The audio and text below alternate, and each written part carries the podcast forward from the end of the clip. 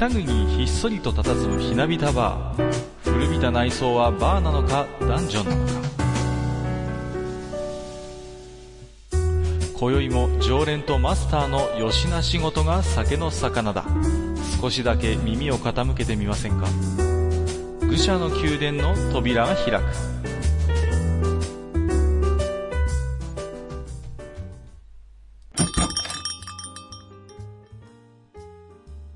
いや、マスター今日も来ましたよ。ああ、どうもどうもいらっしゃい。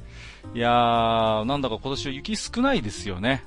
そうでしょうかね。ああ、北海道はそんなことないのかなこっちはね、うんだいぶ少なくてね、はいはい。正直、ほとんど最近は雪かきもしなくて済むんですけどね。あそうですか。うん。うん。まあ、それにしてもテレビではね、うんまあ、北海道新幹線の話題がすごいですよ。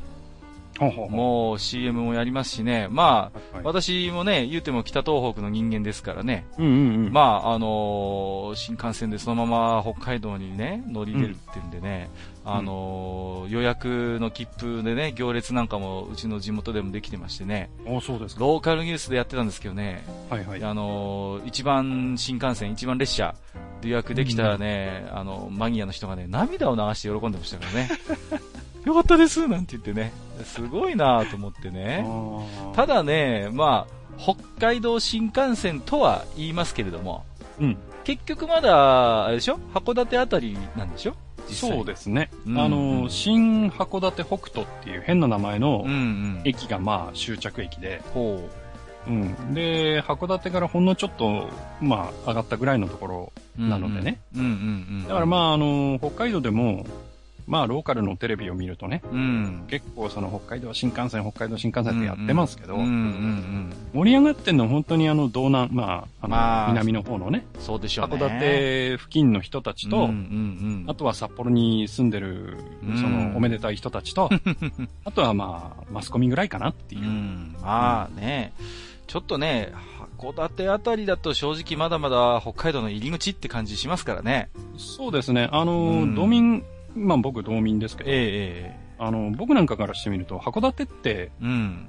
ちょっと違う街なんで、ああ、なるほど。うんあまり北海道代表っていう感じではもちろんないわけああ、違います、違います。うんうんうんうん。うん。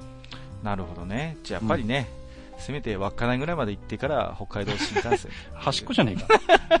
それまではいいんじゃないですか。北海道新幹線カッコ仮じゃダメですか。うん、まあ、やっぱりね、あのー札幌、うん、まあ、旭川ぐらいまで伸びてくれないとうね、ん、まあそうですよね。ん北海道の新幹線って感じにはならないような気がしますけどね。うんうんうんまあね、うんそんな北海道新幹線ですけどね。はいまあ、兄貴がちょっとね、うん早速、やっぱ兄貴も結構好きなんでね。おうんうん。あの、私に、あの、写真付きのメールで得意げに予約切符見せびらかして、まあ一番列車じゃなかったんですけど、見せびらかしてきたんですけどね。はいはい。うん、まあそんなね、あのーまあたびたびこのラジオでも登場する私の兄貴なんですけどね。うんあのーまあ未だに一応ですね、実家の方に部屋がありましてね。はい。まあね、わあのーまあ別になんかね、あのー物置代わりにしてるんですけども、あまあね、このね、すごいんですよ。このゲームマニアでもあるのでね、レアソフトがね、かなりありましてね。まああのーパッと思いつくのだけ言っても、あのまず、えーウィザードリー8のソフトがありましてね、あるいはあのラングリッサートリビュートっていうね、あの、はいセガサターンで出てたセットのやつ。はいはい、はい。あとはね、あの悪魔城ドラキュラのギャラリー・オブ・ラビリンス。あ、もう知らないもんな。まあね、ことごとくね、これ今プレミアムついてるんですよ。はいはい。もう定価以上の値段にね、アマゾンとかでなってるようなソフトがね、ゴロゴロあるもうお宝部屋なんですけどね。まああのそんなね、結構いろいろ探索すると出てくるんですけども、あー。はい。その中にね、うんいくつか、あのーアーケードの基盤っぽいものもね、無造作にゴロゴロ置いてあるんですよ。ほほうんところがね、うん。筐体もないですしね。うん。あるいはね、基盤自体に何のゲームかっていうのが分かんなかったりするのもあるもんですから、なるほど。何のゲームだとこれはと。うんもう気になってしょうがない。でね、兄貴に聞いてもね、もう忘れたとかね、うんもうとぼけてるもんですからね、うん。うん。なんとかして確認してね、高いやつがあれば売り飛ばしてやろうと思ってね、虎視眈々と狙ってるんですけども。なるほど。うーん、どうしようかなと思ってね、この基盤を。うん、でもそういうお兄さんだったらね、あの、遊ぶためのコントロールボックスとか持ってても良さそうなもんですけどね。いやー、だからね、隠し持ってると思うんですよ。ああ、なるほど。絶対に、どっかに。うんまあね、それ、まあ、ど多分どっかにあると思うんですけどね、うんなかなか発見できないんですよ。まあ、その辺は弟にね、あの、触られないようにということで、プロテクトをかけてるのかもしれませんが。まあ、なんか本当にやばいゲームとかはね、そういう風にしてるのかもしれませんけどね。うん。まあ今日はね、あのこの後少し、えっ、と、まあゲームセンター、いわゆるゲーセンですね。ゲーセンですねね。その辺のはいはい話もね、ちょっとマスターとして喋っていきたいなと思ってましたんでね。ああ、なるほど。はい。ね、はい。あのーいろいろと懐かしい話も飛び出してくるかと思いますので、うんうん。え、よろしくお願いいたします。はい、こちらこそよろしくお願いします。はい。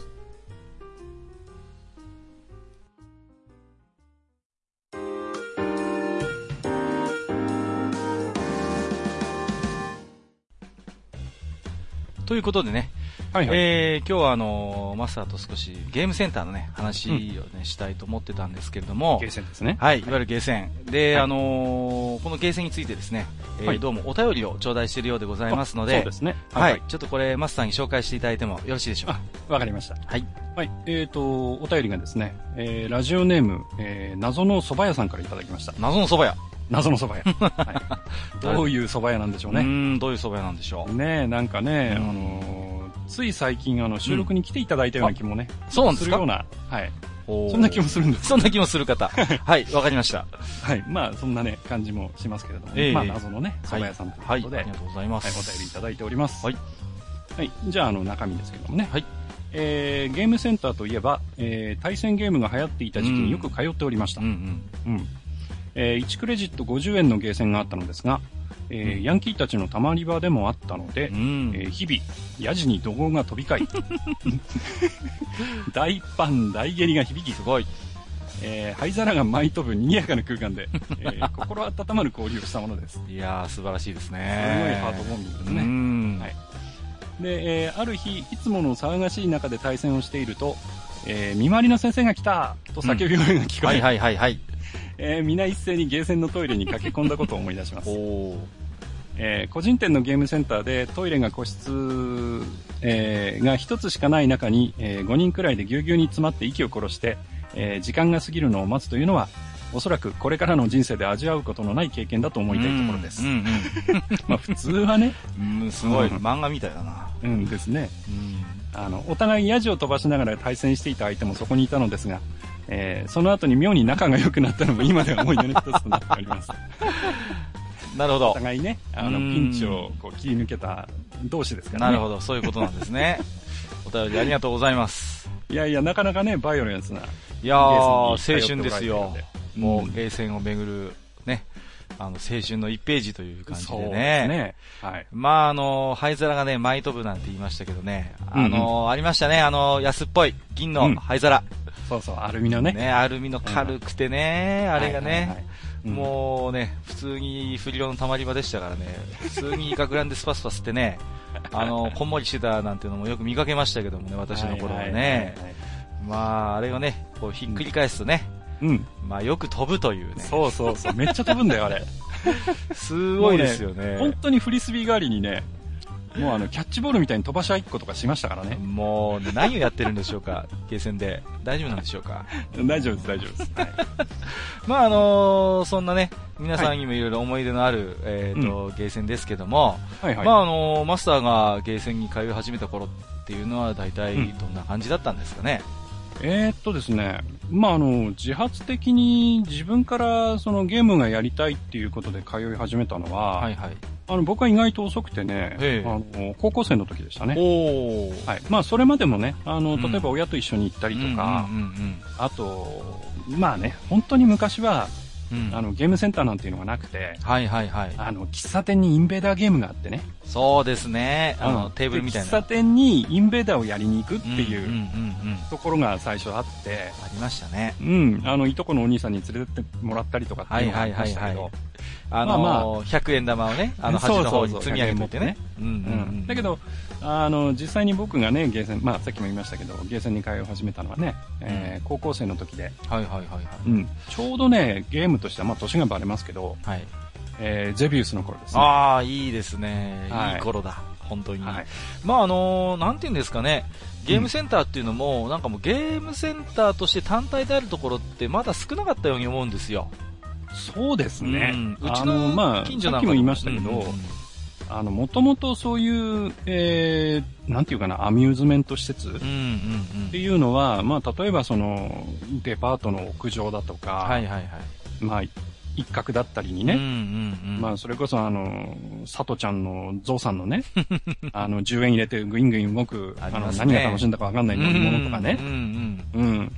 そういうのが置いてあるところから始まって、はいはいはい。で、そこから、あの、何ですか、あの、100円入れて、あの、うん足でこうボタン踏んで走る、なんか車とかね。ありましたね。うん。うんうんうん。そういうのから始まって、うん。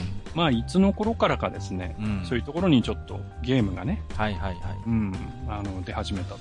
で、うんゲームといっても、うんあの、いわゆる僕らが普段言ってる、あの、ビデオゲームと言われるね、ビデオゲーム。うん、あの、画面があって、まあ、ジョイスティックとかボタンがついててピンピンやるっていうはいはいはい。のよりも前にですね、うん。あの、いわゆるエレメカっていうね、エレメカ。エレメカ。うん。はい。まあ、そうですね、わかりやすいところでいくと、例えばワニワニパニックとか、はいはいはい、ありますまあ。モグラ叩きとかうんうんね、うんうん、ああいう、あの、実際に機械がこうガチャンガチャン動くタイプうん。の、はいはいはいはい。まあゲームっていうのが、まあ、ビデオゲームよりも先にね、そうですよね。うん、いろいろ並び始めた、ありましたうんねっ。ていうのが、まあ、あって、はいはい。そこから、まあ、まあ、それこそ、うん何ですか、あのーインベーダーからね、どんどん進んでいって、いろんなビデオゲームが出るようになって、うん。で、その、えービデオゲームばっかり多く、まあ、コーナーができたり、うん。うん、その先、まあ、それしを、まあ、主でね、はいはい置いて、まあ、ゲームやらせて、まあ、もうお金を稼ぐっていう場所ができ始めたっていう感じそうですよね。ですよね。だからうん私もね、やっぱり近所とかにうんゲームセンター、ゲーセン単体っていうのはやっぱりまだなくて、うんうん。あのー例えばね、ボーリング場の隣とかね、そうですね。うんうんあうんとはね、映画館の脇の方にちょこっとはいついてたりとか、いわゆるその、例えばボーリング場であれば、うん当時結構人気あったんでね、まだね。うんうんうんあのー普通に1時間待ち、2時間待ちとかあったんですよ。うんそうすると、ボーリングのレーンが開く間の、まあ、うん時間潰しというか、そういう間にね、そうです遊んでね、とか、映画館にしてもやっぱりね、映画の始まる時間の前にやってね、うんうんみたいな、そういうやっぱりスタンスだったと思うんですよね。そうですうね。んうんエアホッケーよくあったよね、そういうとこありましたね。いや、ねホッケーね。大体ありましたよね。でね、あれうるさいのカキンそうそうそう。カキンカキンってね、乾いた音がするんですね。カキンカキンってね。でね、あの、なんて言うんでしょう、その台の外まで、そうそうパッと飛ばしてねあの、カランカランって言うんだよね。そう、飛ぶんだよ、あれが。でねそう、そう加減を知らない奴がやるとね、もうそれが飛んできて危ないっていうね。そうそうそうそもうね、あれ妙に熱くなるやついましたよね。う。いるいる。うん。もう、なんか懐かしいですけどね。まそうですねあ、あのーゲームセンター CX ってあるじゃないですか。はいはいはい、あれに、まあ、よく出てくる駄菓子屋さんにこうくっついていくような、うんうんくっついてるようなビデオゲームもありましたけど、あれは多分当時よりももうちょっと後の時代のようなイメージなんですいやよね。、後だと思いますね。うんやっぱりその、あの、いわゆるビデオゲームの筐体そのものが、うんうんある程度小さくなってからうんだと思うんですよ。そうですようね。ん。最初はね、本当に、まあさっき、あの、うん喫茶店でインベーダーって話しましたけど、テーブル筐体がね、うん。まあ元々の、あの、ビデオゲームなんかはアップライトの筐体でしたけど、はいはいはい。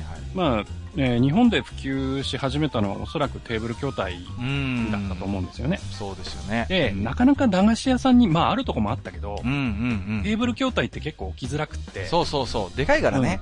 そうそう。うんだから、あの、ちっちゃいアップライトの筐体ができてから、うん。それからやっぱりね、ああいう駄菓子屋さんにゲームっていうような感じになったような気がしますね。そうですよね。そんな気がしますけどね。まあ、だからまあ、先にちょっと話をしますと、まあ、駄菓子屋でもビデオゲーム置き始めましたけど、うんうん。うちの方だとね、あの、SNK のやつがね、多かったです。はいはいネオジオの。MVS ってやつですね。そうです、そうです。あのね、うんうん100メガショックですよ。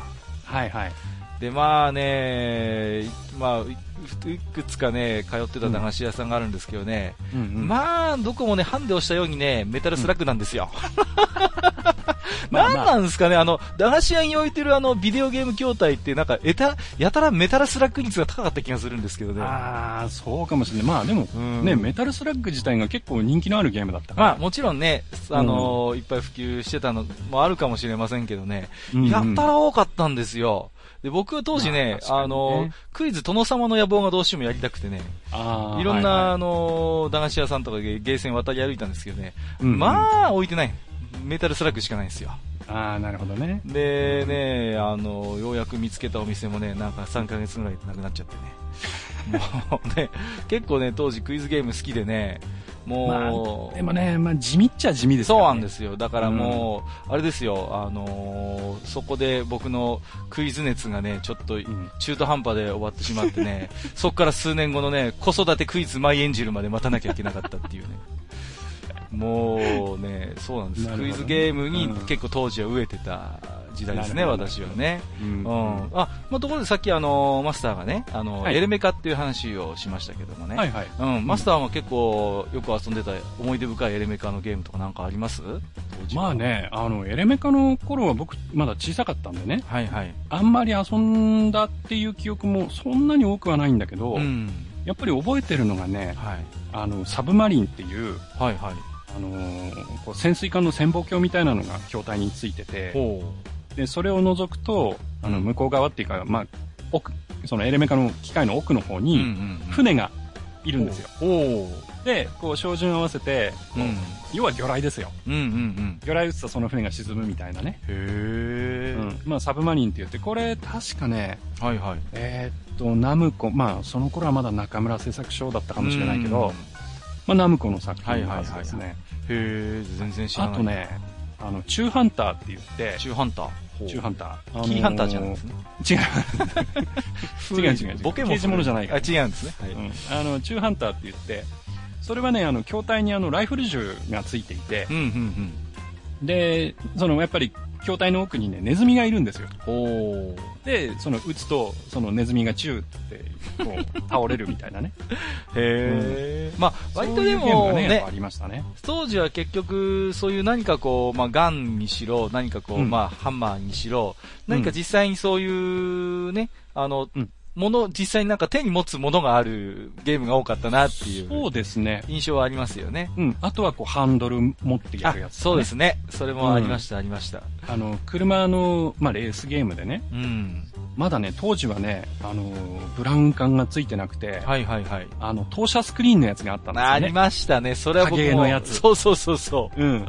あったあった。あの、もうリアルになんかあの、うんハンドルで、アナログのなんか車のなんかセル、セルみたいなやつがそうそうそうそう動くってやつですよね。セルロイドのそうそうそうそう。車の影がこう走ってきて、当たると赤ランプがつくのね。そうそうそう、BP みたいな感じでね。そうそうそうそうあったの。なんかそれ、あれですよね。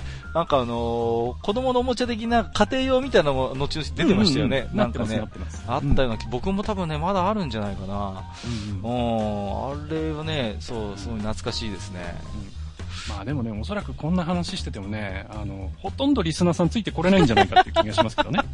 まあね、あのね、エレメカ時代、まあ懐かしいですけど、まあまあ、ビデオゲームの話もね、少ししたいなと思うんですけど、まあまあ、そんなエレメカ時代がある中で、少しずつこう、ビデオゲームっていうのが登場するようになってくると。そうですね。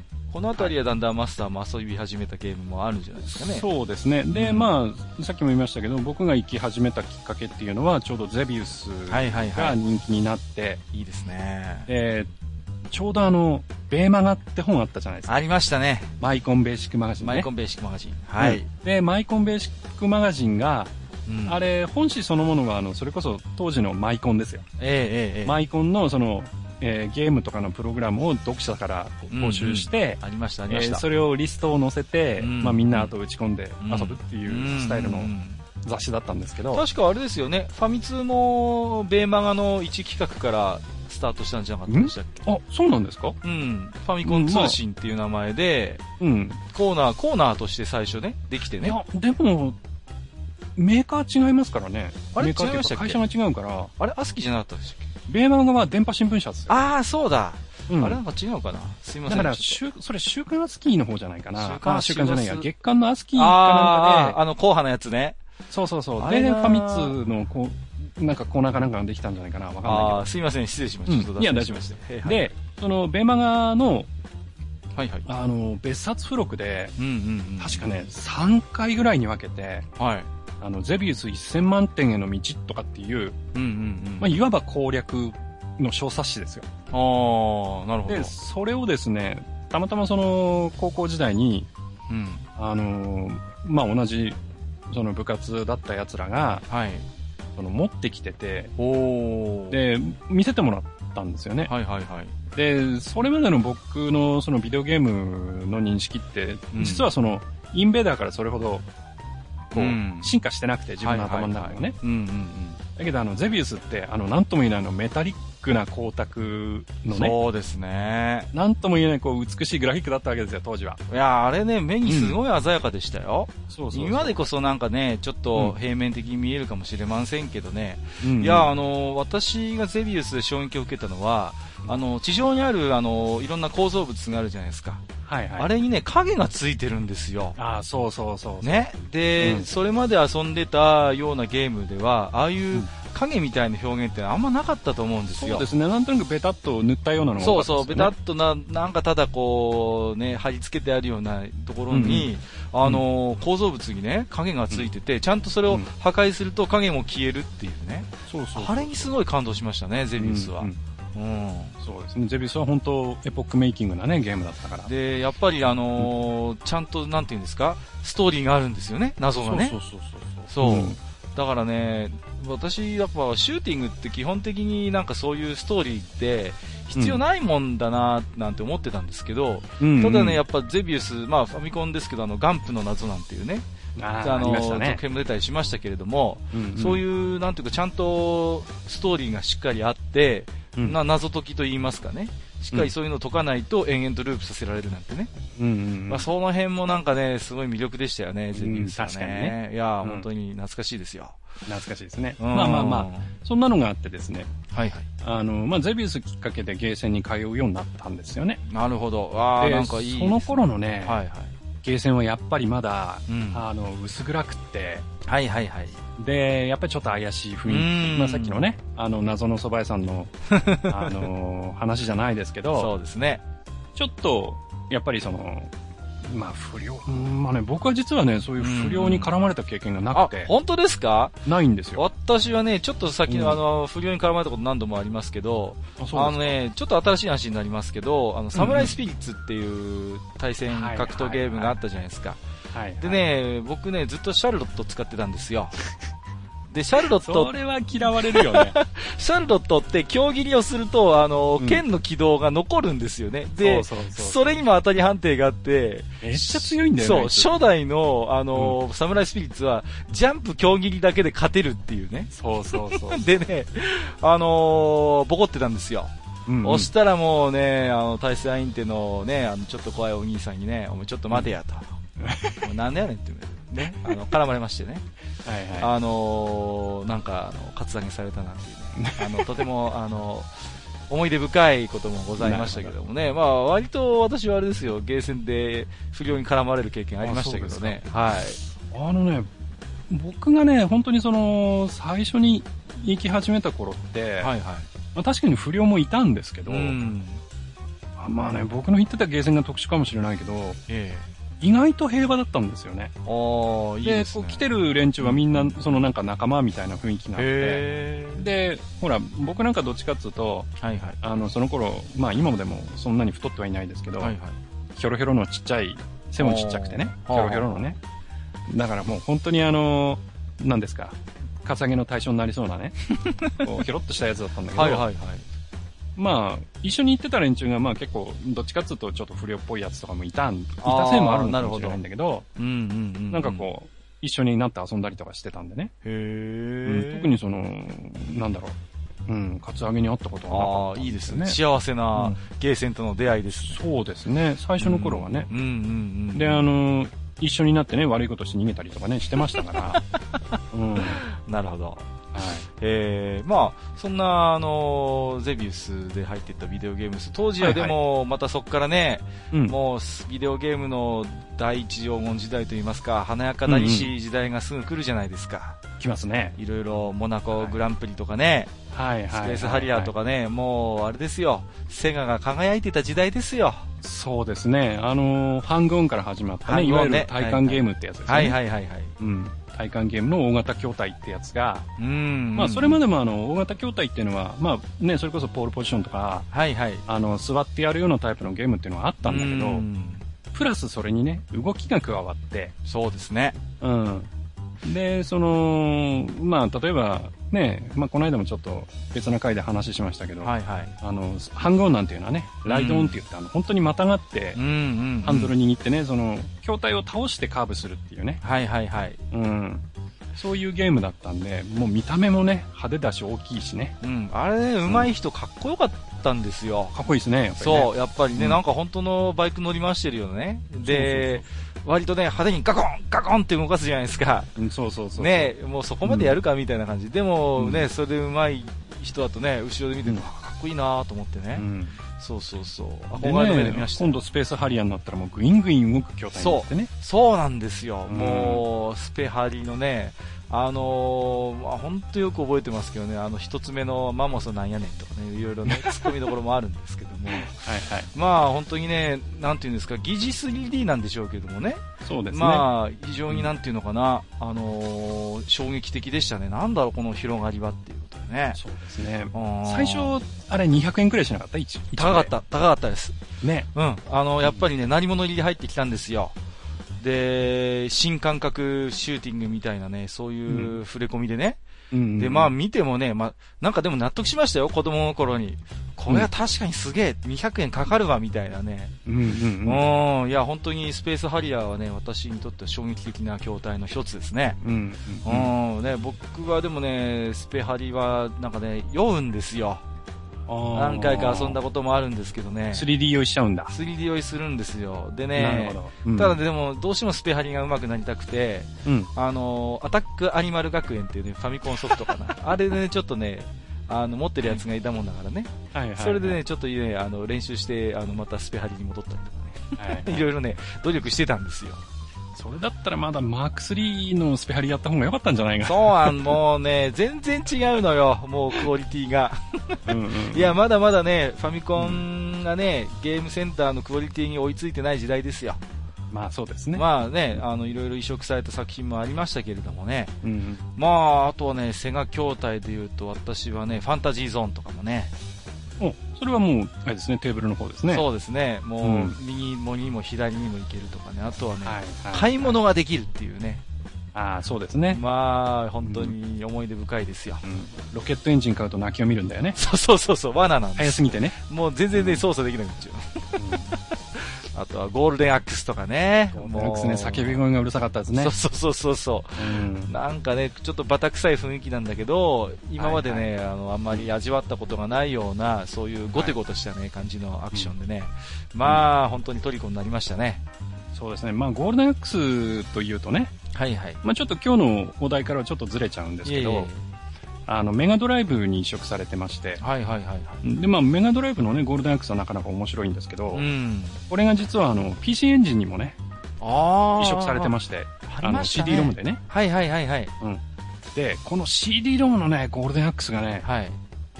まあ、素晴らしい。は素晴らしいなんてもんじゃないですね。あ。あ、そうですか。はい。もうね、あの、ディスクを割って投げたくなるぐらいの。うん。あの、ぜひですね、あの、ゴールデンアックスやったことのある方はですね、はいはいはい。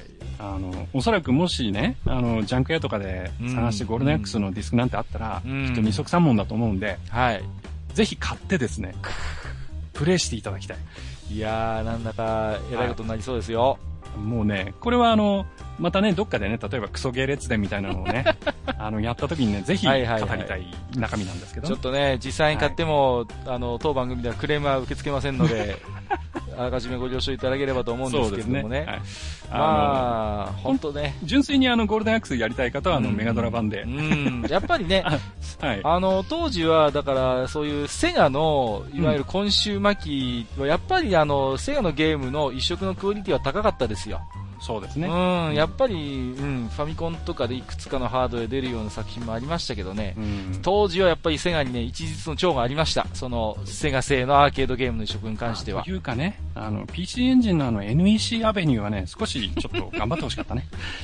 うん、どれもこれもどっかがえっていう 出来のものも多かった、ね。まあ曲がガラッと違うやつもあったりなんかしてね。そうですね。なんなんだこれはみたいな。まあ、そんな、あの時代もありましたけれども、まあ、あのあれですよね。その後は結構、またあの、ビデオゲーム以外にもね、UFO キャッチャーとか、それこそね、スイートランドみたいな、割と、こう、ね、女性やお子様向けみたいなね、筐体も出てきましたよね。まあ、やっぱりビデオゲームっていうのが、うん、まあ最初はね、まあ結構その、やっぱり暗くて、はいはいはい、ちょっと悪いやつがね、溜まってるようなイメージでしたけど、うん、まあ体感ゲーム、セガのね、体感ゲームあたりから、もうちょっとなんていうかな、その、えー、もうちょっとその健全なアミューズメント施設なんだよ、みたいな感じに。うん。体感ゲーム自体は、あの、やっぱキャッチーなものなんで、いろんな人が遊びに来るんでね。うんうんうん。うん、ちょっと、その、えー、イメージが明るくなってきたと。そうですね。特にあの、うん、UFO キャッチャーなんかは、割と店のあの、手前の方に置いてあったじゃないですか。そうですね。うん、あれでね、だいぶ入りやすい雰囲気出してたと思いますよ。そうですね。まあね、うん、当時はまだね、UFO キャッチャーのぬいぐるみとかもね、うん、なんか本当に撮ってもどうすんだっていうようなものが多かったですけど。ありましたね、もう子供騙しみたい、うん、今でも全然クオリティ違いますからね。そうそうそう。もう今なんかね、もうそれこそフィギュアとかね。そうそうそう。めちゃくちゃすごいの入ってるじゃないですか。すごいですよ。もう、うちの近所のゲーセンで、あの、たまげたのがですね、あの、緑亀。いいのかなやばいんじゃないかなと思うんですけど、生きてる緑亀とかね、はいはいはい、あとはね、マニアックなところで行くと、はい、あの、高島暦のね、本が積んであるっていうね。どうすんだこれみたいなね。それね、賞味、賞味期限というかね、いつまでっていうのもあるよ、ね、そうそうそうそう。どうします？あの、せっかく手に入れても1年前の捕まされてて。ね、暦だ、ね、去年のだったなんてね。結構 UFO キャッチャー何でもありみたいなとこもね、ありますけれども、ね。59年塩漬けしなきゃなんないじゃないですか。そうそうそうそう。ね大丈夫まあでもね、あれですよ、あの UFO キャッチャーだとね、あの、たまにネットとかでも話題になるんですけど、はいはいはい、あの僕の住んでる地元にはね、えー、あの、カニかなんかが入ってるやつがあるんですよね。あー、なんか聞いたことあるなうん。あの、観光施設にね、うんうんうん、カニの入ってるやつが確かあった。へー。そんなところで取ったカニ食いたくないですけど、ね、なんだかちょっとね、怖い気もしますけれどもね。うん、まあ、まあまあ、そうですね、はい、あとはやっぱりゲーセンっていうとね、一つ絶対にあの外しちゃいけないのが、やっぱ対戦格闘ゲームのね、はいはい、話はしたいなと思ってましてね。うんうん、まああのー、私もね、やっぱ対戦格闘ゲームが本当大ブームの頃ゲーセンには買い詰めた口ですけども、うん、それこそ最初はね、あのー、隣同士横に並んでね、遊ぶやつが多かったと思うんですよ。うね、ね、ね、それが普通だなと思ってたんですけども、うん。まあ、いつの間にかあの向かい合うタイプの、うんうん、ね、筐体が出てきてね、で、勝ち抜けで勝ったやつがどんどん遊び続けられるみたいな、そんなスタイルがね、ねうん、確立されましたよね。そうですね。いや、あれね、あの、まあ、当時僕、ゲーセン行ってましたし、はいはい、あの、ゲーセンの店員にもたくさん知り合いがいたんですけどね。えー、あの、まあ、普通は、あの、筐体って、はい、まあ、その筐体の中にその、要はゲームの本体の基板が入っていて、うんうんうん、で、基板からあのハーネスでこうケーブルが繋がっていて、まあモニターの方に行くのと、あとはそのコントローラーの方に、ジョイスティックの方に行くのとっていうふうに、まあケーブルが出てましてね。はいはいはい。で、基本的には、その一つの筐体の中に、その基板を1枚入れてゲームをやるっていう形なんですよ。はいはいはい、はい。で、えー、あれね、どこが始めたのかちょっとわかんないんですけど、そういう、あのー、向かい合わせで対戦まあその方が確かにやりやすいんですけど、はいはいはい。そういう形になってきて、うん、で最初の頃は、うん、あの、メーカーもそういうことを想定してないもんだから、うん、各そのお店で、自分たちで配線をそのやって、ああ、なるほど。うん。で、その、向かい合わせの筐体とかにしてたはずなんですよね。うん、うん、うん。確かに、あのー、結局、なんて言うんですか？あの、横で、横同士でもできる筐筐体を無理やり向かい合わせてますから、うんいわゆるあのー向かい合うタイプの筐体でも、ちゃんと脇にね、もう一人遊べる用そうのそうそうそうジョイスティックとボタンがついてたりしましたよね、普通にね。そう。だから本当はあり合わせのもので、うんうんうん、向かい合わせにしてたっていうのが最初ですよね。そう、そうですよね。で、らそのうちにやっぱりそのうん向かい合わせでやるのが、うんうん。まあやりやすいっていうのがメーカーにも分かったんでしょうね。うんうんうんでそこからはあの、もうお一人様用のコンパニーになってね。そうですね、途中から変わった。うん、それは覚えてます。だからまあ、まあおそらく途中からはその辺もメーカーさんがきちんとサポートっていうかね、こういうふうに、その、あの、置けますよっていうふうにきっとなってたと思うんだけど。そうですよね。うん。最初の頃はその試行錯誤の後も見えましたしね。そうですね。あとはやっぱりその対戦格闘の、まあ、いわゆる筐体、まあ、ストリートファイターにしろ、まあ、さっきサムライスピッツにしろね。まあうん、今までは知り合い同士で横に、うん横に並んでやってたのが、はいはい今見見ず知らずの人がやってきて、うんフリー対戦っていうんですか？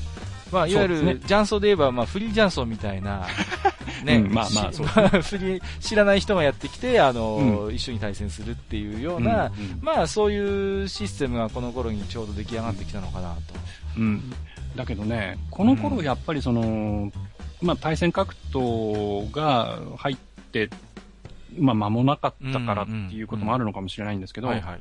こっから少しね、やっぱり逆にあのゲームセンターの雰囲気をね、まあさっきのあの謎の蕎麦屋さんのうん。お便りにもありましたけど、はいはい。ちょっと悪くなったというか、そうですね。うん、うん、それこそね、大蹴りしたりとか、ああ、そう、マナーの話、ね。負けて、その腹いせに勝ったやつに因縁つけたりとか、うんうんそういうことがちょっと出始めた時期でもあるかもしれませんうんね。そうですね。まあ、う結局、今まで、まあ、と例えば友達とか仲間で行ってたところに、まあ一人で行っても、そういう対戦ができるような状況になって、うん。あの、中にはね、ちょっとそういう一人で来て柄のある、まあ、あるいは集団で来てね、ちょっと、うん。生きがってるような奴らが、うんうん。うーん、なんかそういう確かに雰囲気のち、なんかこう、変化っていうのは私も感じましたね、そのあたりで、やっぱりその後は、あの、今みたいにね、うん。その、例えば対戦の格闘ゲームをやるにしても、うん。その、大体の、そのプレイヤーの中での共通認識みたいな、ルール的なものでね、はいはいはい。まあもう今は出来上がってると思うんだけど、うん。当時はまだその、うやっぱり始まったばっかだったんで、そうですね。例えばその、はめ技みたいなやつとかね、はいはいはいはい。うん。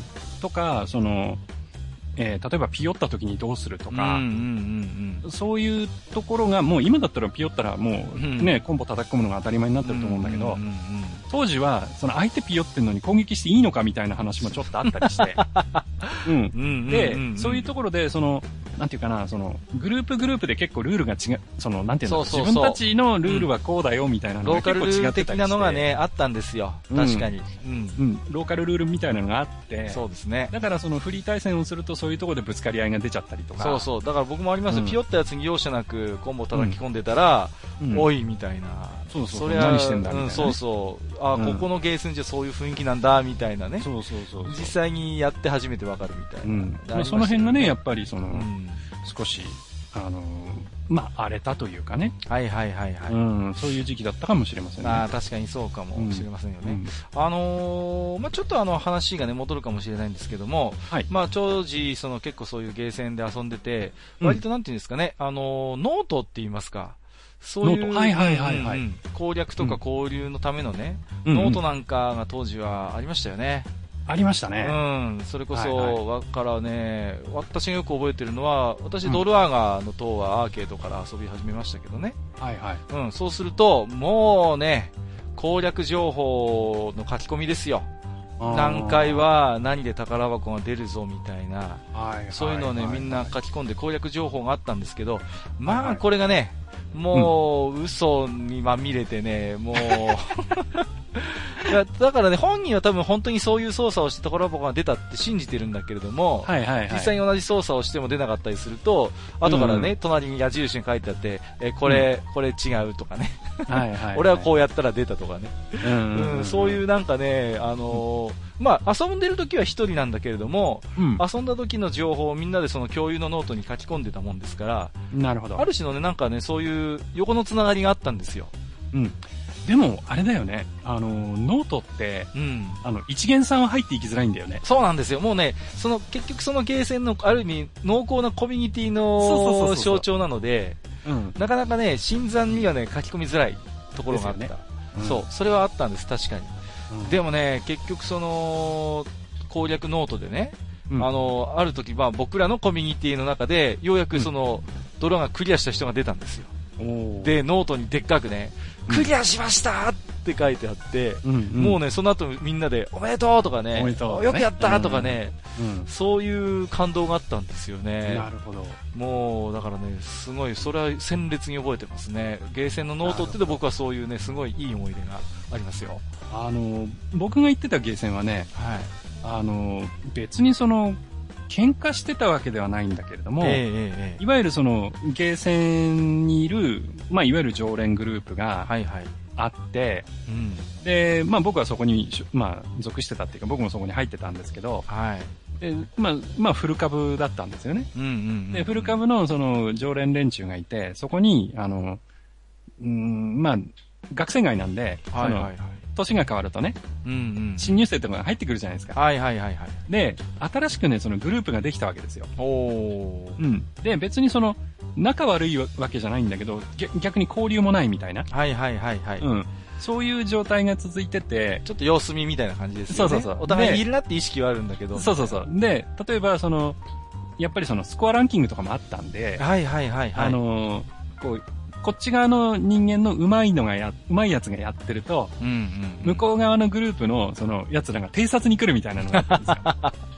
うん。わあーなんか雰囲気わかるなかるでしょ、うんうんうんで、そういうのがあるんで、あの、僕らのとこはね、逆にその攻略情報とかをノートに書かなかったんですよ。もう、あのーそのグループ内で、そうそうこちょっと他、門外不出みたいな。そう。あいつらには教えないでくだああ、さなるほどいみたいな。こねう。いや、こっちが優位に立ちたいから。はいはいはいはい。あ、なんかその、わかりますよ。うん、そうのそそう、そう。だから、あいつらには内緒にしとこうぜ、みたいな。うんうんうん。ああ、うんなんかわかるな。別に喧嘩してるわけじゃないんですけどね。はいはいはいはい。うんいや、でも、そういう、んなんか、意識したって、わかりますね、うんそういうのがありましたねうん、やっぱあれですもん、シューティングゲーとかでも、うん。みんなね、あの、仲間内で、あの、ほら、大体アルファベット3文字だったじゃないですか。名前入れられるやつって。そう,、するとね、もう、もう決めてるんですよ。お互いに、これはあいつだっていうのが決まってたんで、そうです、そうでだからね、もう、はいだからダライアスとかでもね、1位から5位うちのグループで締めようぜとかね。す。はいはい。そうはいいう感じで、ね、やっぱりそのグループ同士のなんか競い合いみたいなのは確かにあるし、ありましたねああとなんかね、あの、語るやつとかいてね、あの、なんか俺の、俺じゃないのになんか俺のアルファベット3文字使ってるやつがいるみたいなんで。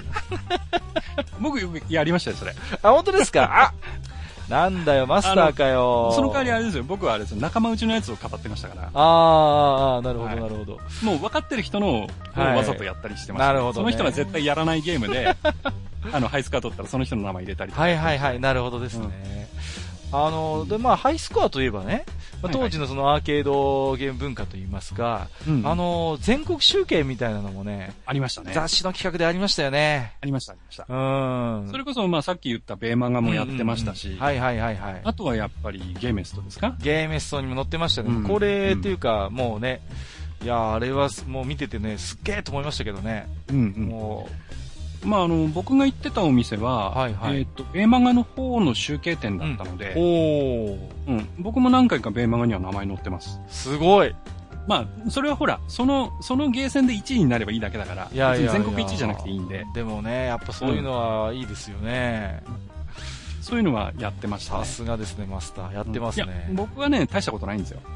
あの、大体なんか変なスコアとか、あの、こう、欄がね、結構あるんで、はいはいはいはい。あの、その最新のゲームのハイスコアとかは、うん上手い人がいたんで、その人の名前載るんですけど、穴狙い。欄が余るんですよ。で欄が余ると、はいはいはい。なんか、ゲ狙いのね、誰もやってないような、例えば、あその、しかもハイスコアじゃなくて、なんかタイムアタックとかね、ー。あー、なるほどなるほど。うん、そういうことを自分たちで勝手にその、考えついて、はいはいはい。やるわけですよ。おー。うん。だからその、タイムアタックで、あの、レベル、レベルいくつのやつを何分何秒でクリアとか、へそういうのを書いたりしてたんですー。よね。あ、なるほどなるほど。そういうのが載ったりなんかして。うん、そういうのでの名前載ったりとか。してましたね。まあでもやっぱりね、当時のゲーメスとベーマガのハイスコアの集計見ると、やっぱり常連みたいなね、うん、うん。もう、あの、この人毎回名前入ってんな、みたいな、そういう、まあ、もちろん、かね、本当の名前とか顔も知らないけれども、うん。まあ、その雑誌上ではすごい有名な、ね、うんうんゲーマーとか結構いましたからね、当時は。あのー実はですね、はいはい。僕はあの、当時ですけど、ええあの、全国トップ取ったプレイヤーを二人知ってまして、ほー で、あの、どっちもセガのゲームなんですけど、ええええっ、えええと、片っぽはアフターバーナーで、はいはいはい。片っぽはスーパーハングオンなんですすけど、ね。ごい人気筐体じゃないですか。うんで、まあ、アフターバーナーの方は、あの、僕が親しくさせてもらってる先輩なんですけど、へもうね、うんその人がやるとね、え。うん。わけわかんない。もうね、あの、アフターバーナーってほら、あのはいはいまあ、知らない人に解説しますと、え自分があの、要は F15 イーグルを操って、うん。はいはい。こう画面の奥から敵の飛飛行機が飛んでくるやつを。バルカンかミサイルで落とすっていうゲームなんですけどね。はいはいはいはい。で、まあ、バルカンだとまあバババって出てるだけなんだけど、ええミサイルだと、当然ミサイルが飛んでくから煙が出るんですよ。うんうんうん。煙がね。煙が出て、画面にその白い煙がわーって残って、うんうんうんいっぱい撃っちゃうと画面見えなくなっちゃうんですああ、よ。ああ、わかりますわかります。なんですけど、はいその全国トップの人がやると、ほぼ常に画面真っ白。煙で。で、煙で真っ白な中、はいはいはい。でも、あの、ロックオンはできるんで、ああ、確かに照準は出ますもんね。出るんですよ。うんうんうんで、ロックオンすると、あのゲームってファイヤーファイヤーって、はいはい、そうそうそうそう。喋るんですけど喋る喋る。その、うん真っ白なその中で、ファイヤーファイヤーファイヤーっていう声だけがとにかく聞こえてて、で、その、バシャバシャ撃ってるわけですよ。もう、傍から見てたら何やってんのかさっ何やってるかぱりわかんないっていで、う。バシバシやってて、はいはいはい。でそうかと思うといきなりこう、操縦桿をね、ガッと倒したりするんですよ。はいはいはいはい。でガッと倒して、え、なんで？と思ったらそこにミサイルが、敵のミサイルがビューって飛んできたりとか、もすうね、ごいね。あのー、なんて言うんだろう、人間技じゃなかった。職人ですね。恐ろしや。あの、スーパーハングオンの方は、はいはいあの、普段はちょっと、あの、お会いできなくて、僕一回しか会ったことないんですけど、ええその、ええアフターバーナーで全国トップ取った先輩の友達で、はいはい。それも見せてもらったんですけど、はいはいはい。まあ、すごかったですね。あ、そうですか。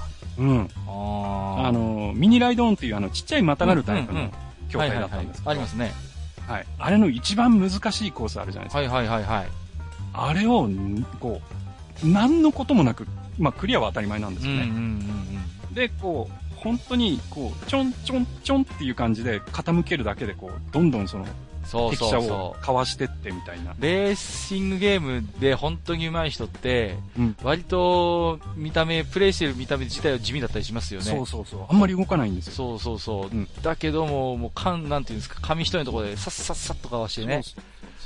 で、こう、一回どっかで、ちょっとカーンなんて当たったりすると、あ、はいはいもうダメだみたいな。そういうレベルでしたね。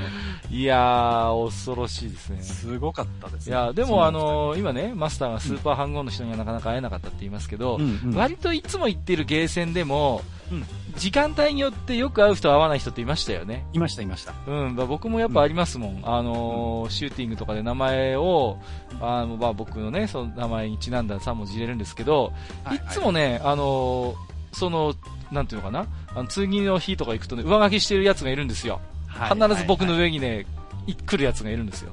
うん、で、もう悔しいもんですからね、うん。また僕がそれを追い抜いてみたいなことをやって、そこの、まあ、ところはね、1週間でリセットになるんでね、最終的に日曜日にどっちが上かみたいなのやってたんですけど、結構ね、いろんなシューティングゲームで、うん。それでね、競ったんですけど、ついに1回も顔を合わせることなかったですね。あーだからもう、顔も、だどういう人だったかも全然知りませんけども、うんまあうんなんていうんですか、そいつの名前があると1になってその筐体で僕も遊んでたんで、お互いに多分ライバル意識はあったと思うんですよ。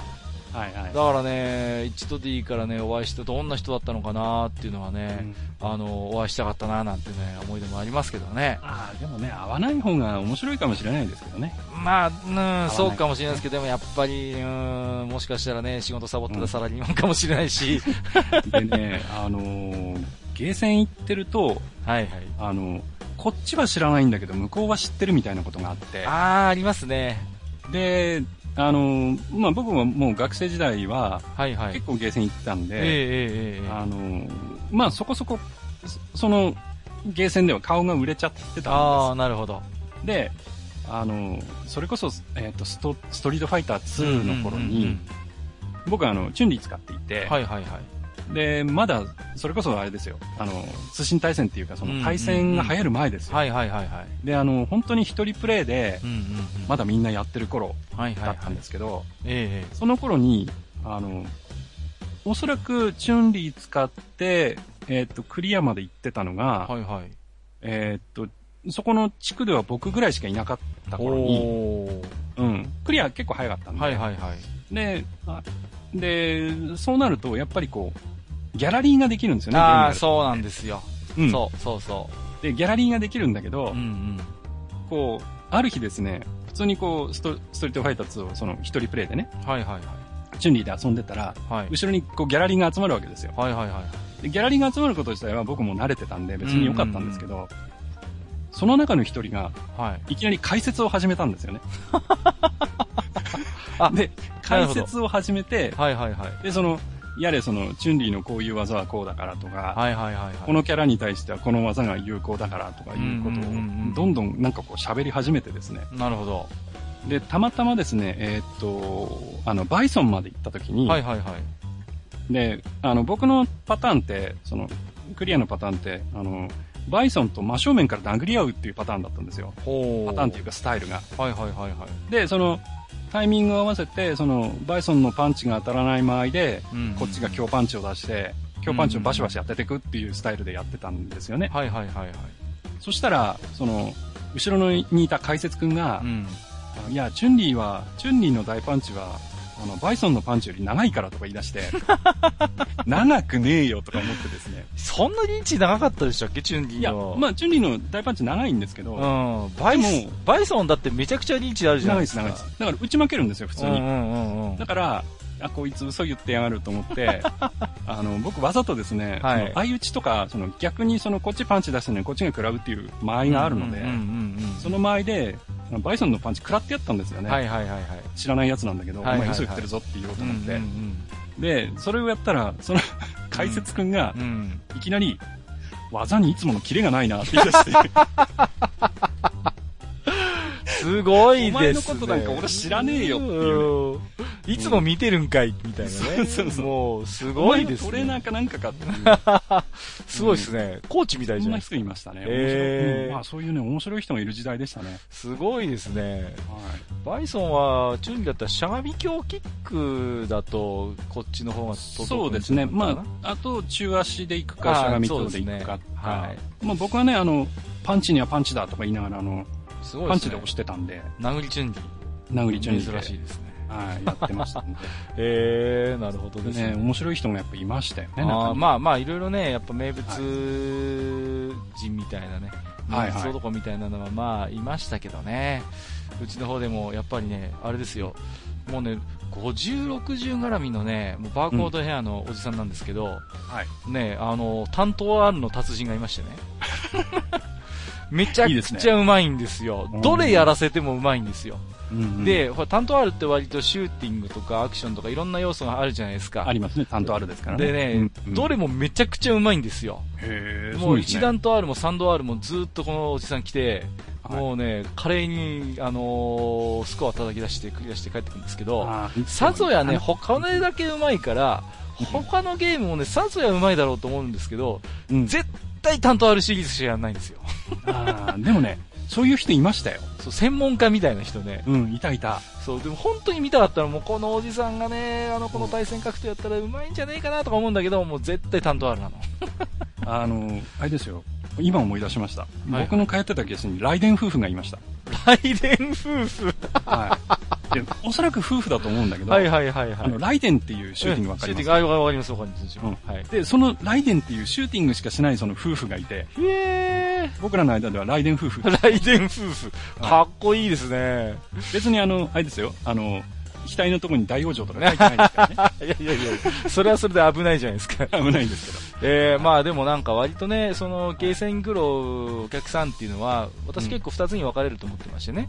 はいはい。割と新しいもの好きでね、新しい筐体にパッと飛びついてね、これはどうやって遊ぶのかなとかっていうので、ワクワクしながらするタイプもいれば、もうね、自分が遊ぶゲームを決めてもそれだけやりに来るっていうね、うん割とこう保守的なね、お客さんも多いような気がするんですよね。いやーうん、そうですね。うん、だからね、結構。考えるとねうんうんうん。あの、まあ、僕は最初はもちろんその、新しいもの好きでね、はいはいはい。こう、新しく入荷したゲームこれどんなんだ、どんなんだってやってましたけど、うん。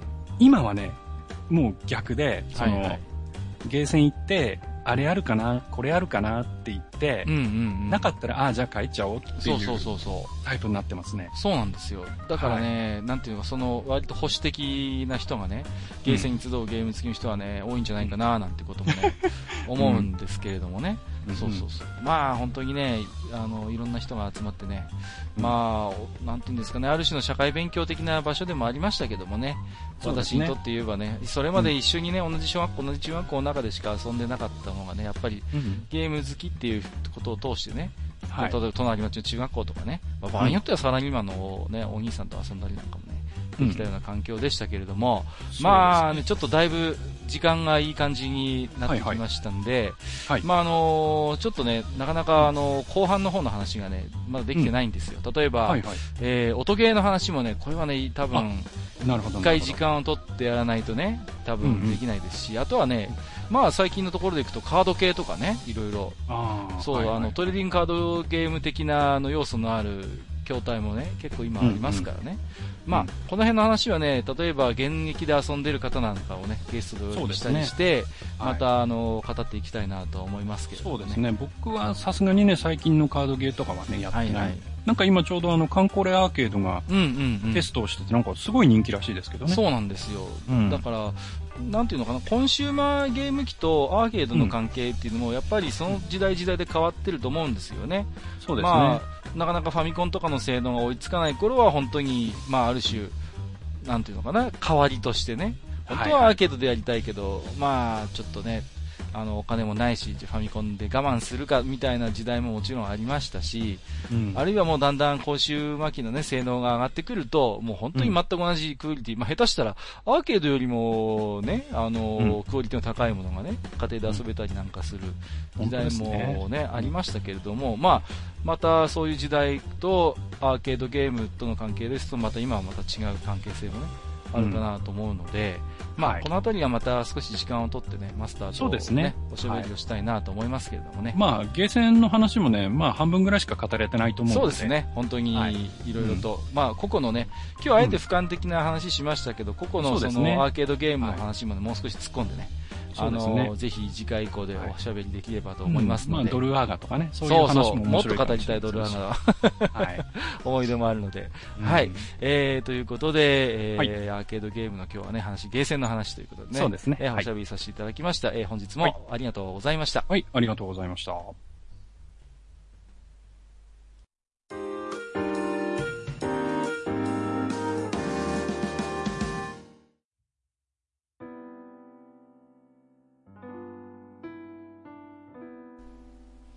はい。というわけでですね。はい。まあ、先ほどもあの、謎の蕎麦屋さんのね、ええーお便りを紹介しましたけれども、はい。えっ、と、実はあの、前回のですね、はいはい。えーまあ、TRPG のお話をさせていただいた、ええあー中身についてですね、はいはい。またあの、別の方からお便りをいただいてたもんですから、ああ、そうですか。はい。あの、ここでね、ちょっと紹介をしたいと思います。はい。はい。まず、えー、お一人目。はい。えー、ありがとうございます。あの、勝元さんですね。またいただきましした。ありがとうございます。はいはい。で、えー、勝元さんのお便りなんですが、はいえー、フォーチュンクエスト懐かしいって言う言ってくれてですね。ね。えー確か物語の中で主人公がブラックドラゴンやコボルトと TRPG で対戦する話もありました。ということでいただきました。ああ、ありましたね。そうは、ないんですよありがとうございまね。す。はい。主人公の女の子が、うんあの、マッパーなんですよね。ああ、そうでしたっけ、うんマッパだかじゃないですよ。あの、はいはいマッピングをするん、あの、はいはいはい役割なんですよ。うん。その辺もすごい新鮮でしたしね。はいはい。あとはまあ、非常にイラスト自体も可愛かったんで、うんうんうんまあ、私もフォーチュンクエストはね、本当に、ライトノベルって言っていいのかな？それでも読みましたし、まあ、ねうんフォーチュンクエスト TRPG みたいなのもありましたんでね。はいはい。まあ、そういうのでも遊びましたけどもね。本当に懐かしいです。そうねはいうんどういうわけかね、あの、ファンタジー系の、あの、お姉ちゃんっていうとね、まうんあさっきの真っ裸じゃないですけど、ね、おっぱいだけちょっと隠してるような アーマーですよね。まあでも、このフォーチュンクエストの、あの、女の子に関して言うと、うん割と露出は抑えめで、あ、そうですか。うんうん、はいなんかどっちかというとね、こう、まあ少女漫画的なね、ほのぼのとした雰囲気もあってね、はいこれは僕とても好きでしたね。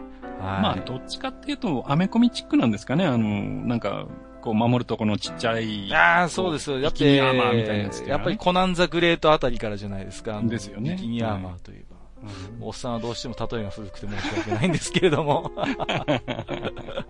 え、はい。ありがとうございます。あね、あの、勝元さんありがとうはい。またよろしくお願いします。はい。で、またね、あの、別の方からもね、はあの、おて、お便りいただいてます。あそうですか。はいはい。えっ、と、こちらは、えっ、と、紹介するのは初めてでしょうかねほ。うえっ、と、フェザーノートさんとあ、いう方フェザーノートさん。はいえー、いただこの方、ありがとうございます。あのですはい、ありね、がとうございます。あの、ぜ、えー、前々回かな、私が紹介させていただきました、あのー、金賞さんというね、はいはいこのフェザーノートさんでね、アットチャンネルラジオっていう、ああーなるほどポッドキャストええ、されてる。そちらの方なんですねそうなんです。ええ、あのーはい金賞さんの相方の方ですね。はい。はい、ありがとうございます。ありがとうございます。でね、あの、2通いただいてるんでね、そうですかと一気に読ませていただきますね。はい。えっ、と、地下7階、えー、TRPG やってました。おえー、D&D、 T&T、ソードワールド、ウィザードリー、ストームブリンガー、ガープス、エトセトラ、えー、ルーンクエストは難しすぎて1回で諦めた。はいはいはいはい。うちらでも4面ダイスは巻きびしって言ってましたね。踏みつけて悶絶することがたびたびありました。やっぱりっていうことでね。いただいてます。はいそれからもう一つ。はい。えー、確かにラノベの黎明期に TRPG リプレイはあったかもしれませんね。うん。えー、スレイヤーズや、えー、これは、セ、セントクルス、エルザクルセイダーズでいいんでセしょうかね。ントエルザ・クルセイダーズですね。はいはい。よろしいでしょうか。はい大丈夫で。す。えー、なんかは、あの頃ですよね。うんうんうんえー、その前にも AD&D を元にしたドラゴンランス戦記が出てましたし、はいはいはい。えーマニア好みの話題をありがとうございます。はい。えーもしかして蓬莱学園も手を出しました？ということでいただいてます。ありがとうございます。それからね、あの、はい。蓬莱学園絡みで実はね、もう一人、はいはいあの、お便りいただいてまして、えええーこちらも、えー紹介はお初ですね。はい。えーエルさんからいただいております。ありがとうございます。はありがとうございます。で、えーエルさんのお便りは、えーはい蓬莱学園といえば、えー作成したキャラが NPC に召し上げられた人がいましたね。チラッチラっていうことで いただいております。いやー、ちょっとエリさんはもうご存知だったと思うんですけれども、はい。あの、蓬莱学園っていうのはですね、もともとは、あのー、前回マスターがロングアウトで、あのー、お便りを出す形の RPG に参加してたっておっしゃってましたけどもやってまし、た。はい。これもですね、あの、遊園隊っていう会社がですね、あのー、プレイバイメール、メールネットっていうんですけどね、あのー、そういう実際に月に1回お便りを出す形の大々的な、あのー、メールネットゲームを運営してたんですよ。はいはいはい。そのシステムであったんですよね、蓬莱学園っていうのがう。んで、それがあの、後々、その世界観を、あのーうまくまとめてね、ボックス型の、蓬莱学園の冒険っていう TRPG を出したんですよ。えー、あ、そうなんですか？ええ。でね、私、これ、あの、夢中になって遊んでまして、その、プレイバイ、プレイバイメール時代に。はい。でね、結構私の作ったキャラクターが、あの、うん割と公式で活躍しましてですね。ほう。で、割とその、誰がどういう活躍したって、まあ、毎回届くんですけど、解放みたいなものが、そこにね、結構載ってて、いわゆるメメインシナリオ的な部分にちょっと食い込んだりなんかしてね。えー、すごいですね。そうなんですよ。でね、はあのー TRPG 化した時に、うんえなんと私の作ったプレイヤーキャラクターがそのまま NPC になってました。すごいですね。まあ、あの、割合結構ね、当時いたんですよ。その、プレイヤーキャラクター出身の NPC が多分ね、全体の半分ぐらいはそういうキャラクター、へー。NPC のだったんですけど、へ私ーその中の一人は私が作った、あの、キャラでした。うんまあ、だからね、蓬莱学園がある意味私が、えー初めて自分の作ったキャラをみんなに、皆さんに遊んでいただいた最初の例にななったんですよね。ね、これ、でも、うーん、なんか、時代なんでしょうかね。はいはい。あのー今だとね、例えば、うん。まあ、MMO だったりとか、はいはいはい。ソシャゲとかでね、うん例えばそのユーザーのキャラクターが NPC にその、まあ、昇格というかね、はいはいはい。取り上げられるなんてなったらなんかすんげえ荒れそうですけどね。いやー、今だったらちょっと考えられないんじゃないですか。なんか特別扱いかよ、みたいな。なんかね、うまいことやりやがってとか、そうなんですよね。ねどこでインチキやってんだとかね、なんか言われそうですよね。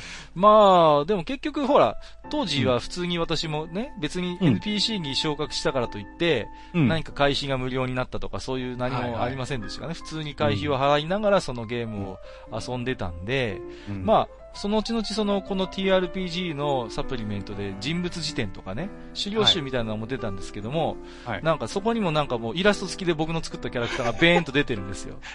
で、割とね、あれ僕の作ったキャラクターとイメージ違うなみたいなね。こんなキャラだったっけみたいな。一人歩きというかね。そうそう、もう、ある意味。別な人のものになっちゃってる感じ、そうなんです。もう、逆に僕の立場から言うと、僕は結構思い入れをね、それこそこういうのってキャラメイクが本当に楽しいから、いろいろ設定もね、いろいろ考えながらね、あの、考えに考え抜いたキャラクターなんだけど、もう、僕から言わせれば、まあ嬉しいんだけども、ある種、運営にひょいっとこう召し上げられた、寂しさもありましたよ、やっぱり。なるほどね。まあ、そうですね。あと、最初のお便りで、ルーンクエストが難しすぎたっておっしゃってますけど、これはね、はいはい、何が難しいかって戦闘で、うん、あの不勝部位判定みたいなのがあるんですよ。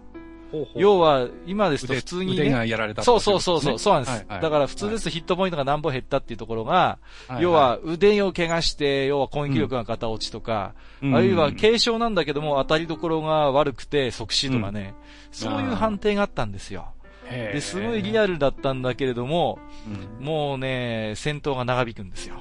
うん、でしょうね。大変なんです。もう、ただのゴブリン3、ゴブリンみたいなやつ3体ぐらい相手にしても、普通に90分ぐらいかかるみたいなね。うん、だからね、結構、うん、確かにハードルは高い TRPG でしたけど、まあ、しかし、いろいろ TRPG のシステムで、並べていただいて、かなりやり込んでますね、うん、フェザーノートさんね。そうですね。すごいですね。まあ、今度またね、あのー、前回、地下の中では、まあ、文庫版ということでね、はいはいはい、ちょっと縛りをかけたような形で、お話をしたので、でね、ええええまあ、今度は例えばそのボックスで出てるやつとか、ああ、いいですね。そういう話もね、また、はいはい。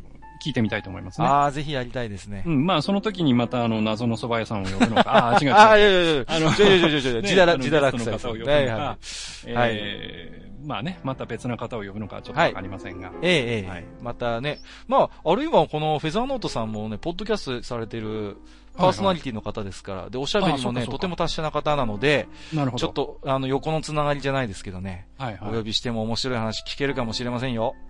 そうですね。はい。まあ、あとはあれですね。あのー、まあ、どういう会がいいかっていうのはあれですけど、例えばね、はい、お便りたくさんいただいてる方にね、ちょっと来ていただくとかね。そうですね。ぜひぜひ。そういうのももしかしたらあるかもしれませんね。いややっぱりね、はい、そうやって興味持って聞いていただいてる方ですからね。うんうん、いやもう絶対盛り上がると思いますよ。うすね、うん。えー、じゃあちょっと今後の放送のそのあたりはね、楽しみにさせていただければと思いますけどもね。ねはい、またなんか考えましょう。はい。ということで、はい、お便り紹介のコーナーでした。ありがとうございました。ありがとうございました。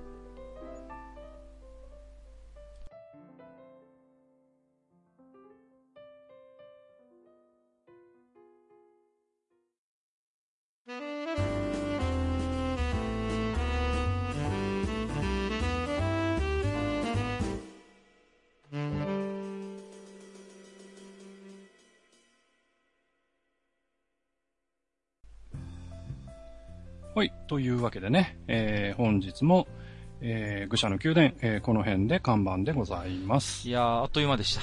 そうですね。えー、はい。まあ、ゲーセン話をね、ついついこう、僕の方がヒートアップしてしまう、ね、いやいやいや、楽しかったですよ。はい。ところであの、はいはい、まあ、今回はね、僕結構喋っちゃいましたけども、ええあの、閣下はね、まあ、さっき、あの、ドルアガって話もありましたけど、はいはい。まあ、あの、ゲーセンで何かね、その、えー、印象に残ってるゲームとかって何かあります、うん、そうですね。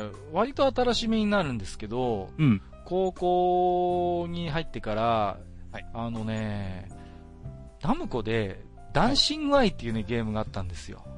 知ってますか、ね、ありましたね。ダンシングアイっていうね。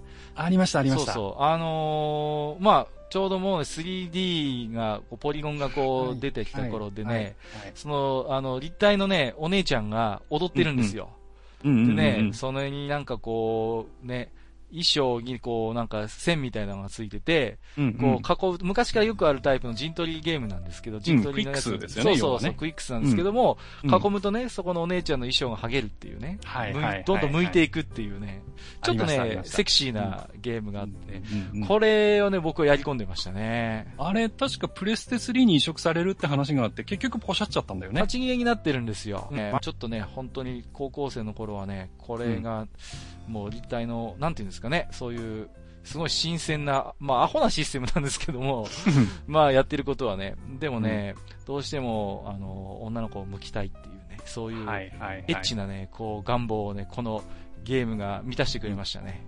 いや、でもあれね、ゲーム自体も面白かったですよ。あ、面白かったですよ。だから、いわゆる、ね、いわゆる本当に昔からあるクイックスタイプの、あのゲームににその 3D の要素を盛り込んだわけですから、そうですね。うん、あのー、すごい新鮮でしたし、またね、うん、お姉ちゃんが踊ってるからね、結構難易度が高いんですよ。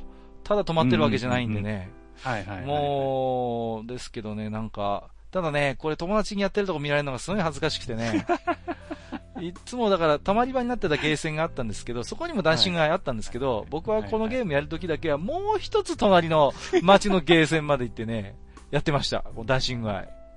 きっとあの、そこのゲーセンでなんか、ダンシングくんとかあだ名ついてますよ。ついてますね。うんあいついつもあのゲームやってるよ、あのスケベ高校生みたいなね。絶対そういうのありますね。でマスターは逆になんかこう思い出深いアーケードゲームあげるとしたらまあそうですね。まあいろいろ今日ね喋っちゃったんですけど、ええあの、一つね、思い出深いのがね、あの、これもセガなんですけど、はいはい。あの、ヘビーウェイトチャンプっていうえー、ゲームがありまして、どんなやつだっけ？えっ、とね、これはね、あの、筐体からはい。2本、そのハンドルが出てて、それを握ってやるボクシングゲームなんですよ。へー。で、その、えっ、と、ハンドルを、要はその、筐体側に、えいってこう前に出すとパンチなんですよね。はいはいはいはい。だから右のパンチ、左のパンチなんですよ。はいはいはいはいはい。で、その、筐体をねじるっていうか振ることができて、ほう。その振ることで、例えばその、あの、パンチの軌道を変えたりとか、フックだとか、いうことができるゲームだったんですけすど、ごいですね。めちゃくちゃ汗かくんですよ。あー、なるほど。うん。でめちゃくちゃ汗かくゲームで、はいはいはいはい。で、あの、まあ、その頃って、それこそあの、スペハリとか、うんうんうん。あの、アウトランとかの流れの、その体感ゲームの中で、そのヘビーウェイトチャンプっていうのが出てきたんで、はいはいはいはい。それも体感ゲームだとばっかり思ってやってたらうん、うんうん。体感の字が違ったんですよね。ん？あの、体の汗って書く 体感ゲームっていうことになっていて、まあまあ、その看板に偽りなしと。偽りなしと。なるほど。びしょびしょになってやってましたね。いやいやいや、そう面ですね。白かったんですけど、難しかったですね。うんまあね、本当に、そういう系のゲームで言うと、温泉街なんかに行くとね、あのーなんか腕相撲のやつとかね、よくありましたよね。ありました、ありました。もう、あれですね、あの、腕相撲のやつでね、僕が、ななんかあの、なんか家族なんかあればね、たまに行く温泉宿があったんですけどね、はいはい。そこにね、あのーいたんですよ、その、うん。横綱くんっていうのがね、相撲取りがね。相撲取りがいてねガッとこうね、俺に挑戦しろ、みたいな風にやってるんですけど、悲しいからね、手首のところがね、ポッキリ折れてましてね。あの、それで思い出しましたけど、はいあの、最初の、あの、格闘のね、あの、SNK の、あの、画廊伝説っていう、ああ、初期、一番最初の。はいはいはい。うん。で、あのーまあ、あれゲーム進めていくとね、まあ、一人プレイで進めていくと、あの、幕間でいろんなデモが入るんですよね。はいはいはい、入りますね。で、あの、ギースが出てきて、はいはいはいああだこうだ言ったりするんですけど、うううんで何回目かのね、その、幕間のデモの時に、うんはい。なかなかやるな、だが次は奴には勝てないだろう、みたいなうんうんうんうんことを言うデモがあって、はいはいはい。あるんですけど、そこはすごいかっこいいんですけど、煽りのギース文句ですが喋ってて。。ねあ、いいじゃないですか。なんですけど、うん。その、奴には勝てないだろうって言った後で画面切り替わったらボーナスゲームなんですよ。で、あれのボーナスゲームって覚えてます？あの、腕相撲なんですよ。ああ、そうでしたね。そうでした、そうでした。で、そギースの言ってる奴ってこいつかみたいなね。そっちかよ、みたいな。そうそうそう。えらい途中からほのぼのした感じになっちゃって。そう。でね、普通に連打だけだから勝てちゃうんだよね。奴弱えじゃんみたいなね。なんだよ、みたいなそんね。な話もしてましたけどね。いやー、懐かしいですね。まあ、うん本当にゲーセンの話をね、し始めますね、キリのない二人ですけどもね。そうですねまあ、またあのねね、機会を設けていろいろそうですねね、お話できることもあるかと思いますんでね。はいまあ次回はね、ソニックブラストマンあたりの話をし またそれ、またもうね、リスナーさんが選ぶような話題してますけど、まあ、極力ね、解説も加えながら、ご存知ない方も、えーはい楽しめる放送にしていきたいと思いますので、ですねはいえーこれに懲りずにですね、えーはいまた、あの、聞いていただくなり、あの、お便り感想いただければと思いますので、はいはい。えーよろしくお願いいたします。そうですね。はい。はい、ということで、えーそろそろいいお時間でございますので、えーここまでお相手をさせていただきましたのは、私こと閣下と、はい。えー私こと、埴輪でございました。本日もご聴取いただきまして、ありがとうございました。ありがとうございました。